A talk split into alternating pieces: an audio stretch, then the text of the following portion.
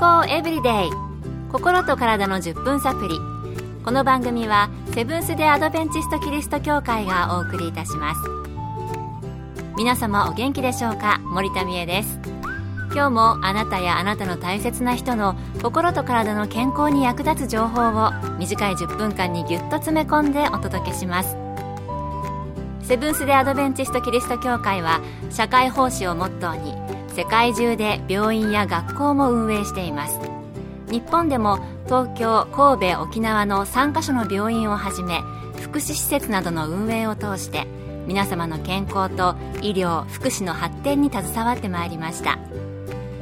なおこの番組は健康情報番組で医師のアドバイスや治療に代わるものではありません。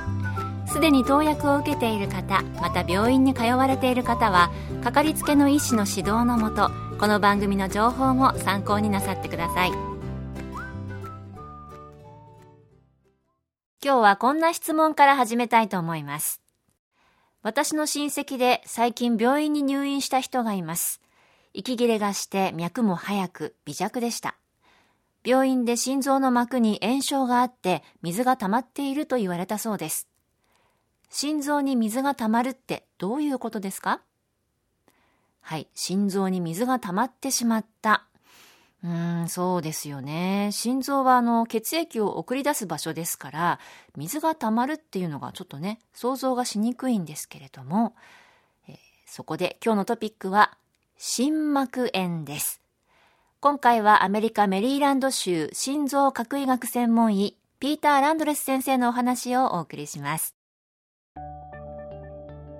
私たちの心臓はとても巧妙に作られています。心臓のデザインを注意深く見ると驚かされます。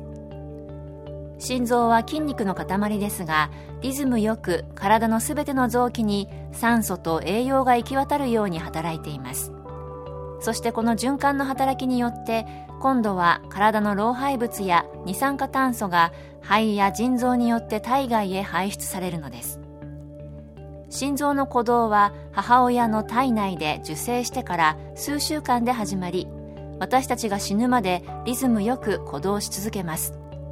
そしてこの心臓は心膜という心臓の外側を包む膜によって守られています。この心膜は伸び縮みのできる2枚の膜で作られています。2枚の膜がスムーズに動けるように心脳液という少量の潤滑液が間に入っています。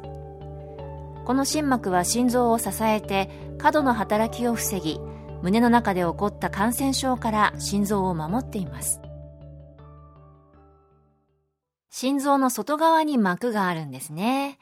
そしてこれが心臓を守っているということでした。さてこの心膜炎膜に炎症が起こることが想像できますがどのようにして起こるのでしょうか？心膜炎の原因はいろいろあります。感染症による炎症外傷や腫瘍などによる炎症などが主に挙げられますがこれらの原因で心膜に炎症が起きると心膜炎と呼ばれる状態になります。症状としては胸が痛くなったり発熱したりすることがあります。心膜炎が起こると2つの膜の間にある心嚢液が増えて心臓を周りから圧迫し心臓の動きを制限してしまうことがあります。この状態を心タンポナーデと言います。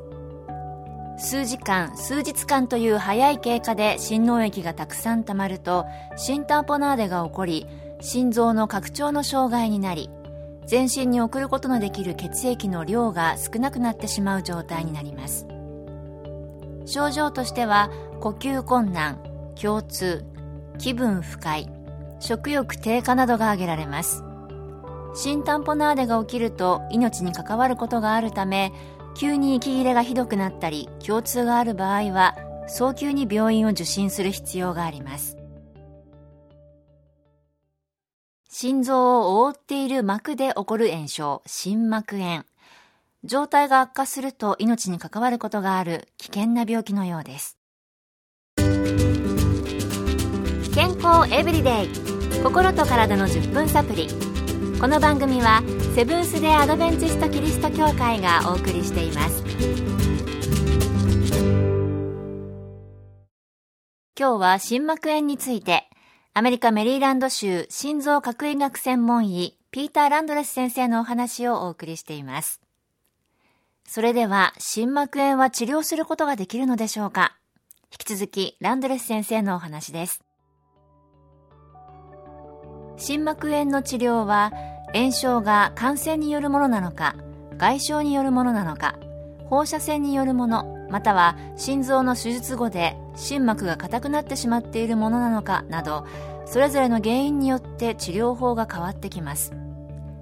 注意して検査をしなくてはいけません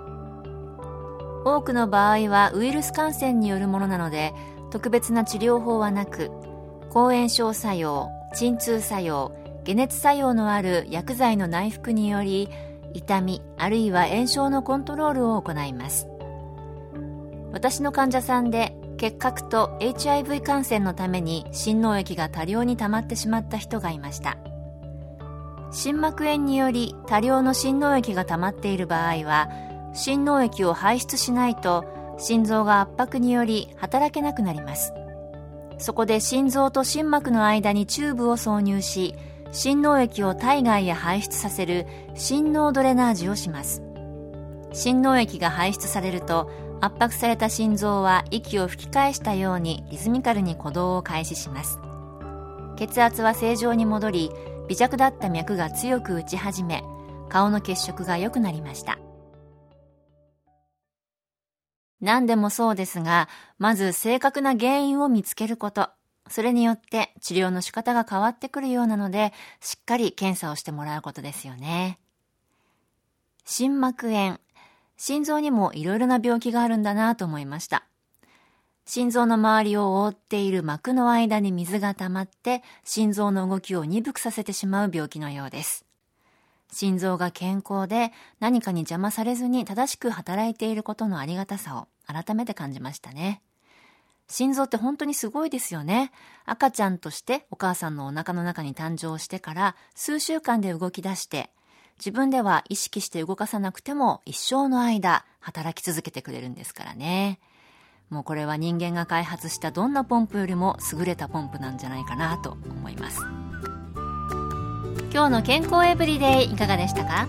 ここで東京衛生病院があなたに送る健康セミナーのお知らせです私たちの人生最後の準備を行うことを就活と言います。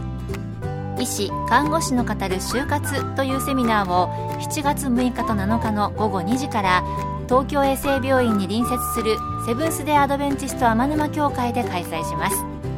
講師は6日が東京衛生病院の看護部長平野美里香さん。7日は全ホスピス部長の早坂哲先生。入場は無料です。詳しくは東京衛生病院健康セミナーで検索。また東京以外でも各地の協会で健康セミナーが開催されます。どうぞ番組ブログをご覧ください。健康エブリデイ。心と体の10分サプリこの番組はセブンス・デ・アドベンチスト・キリスト教会がお送りいたしました。それではまた。Have a nice day!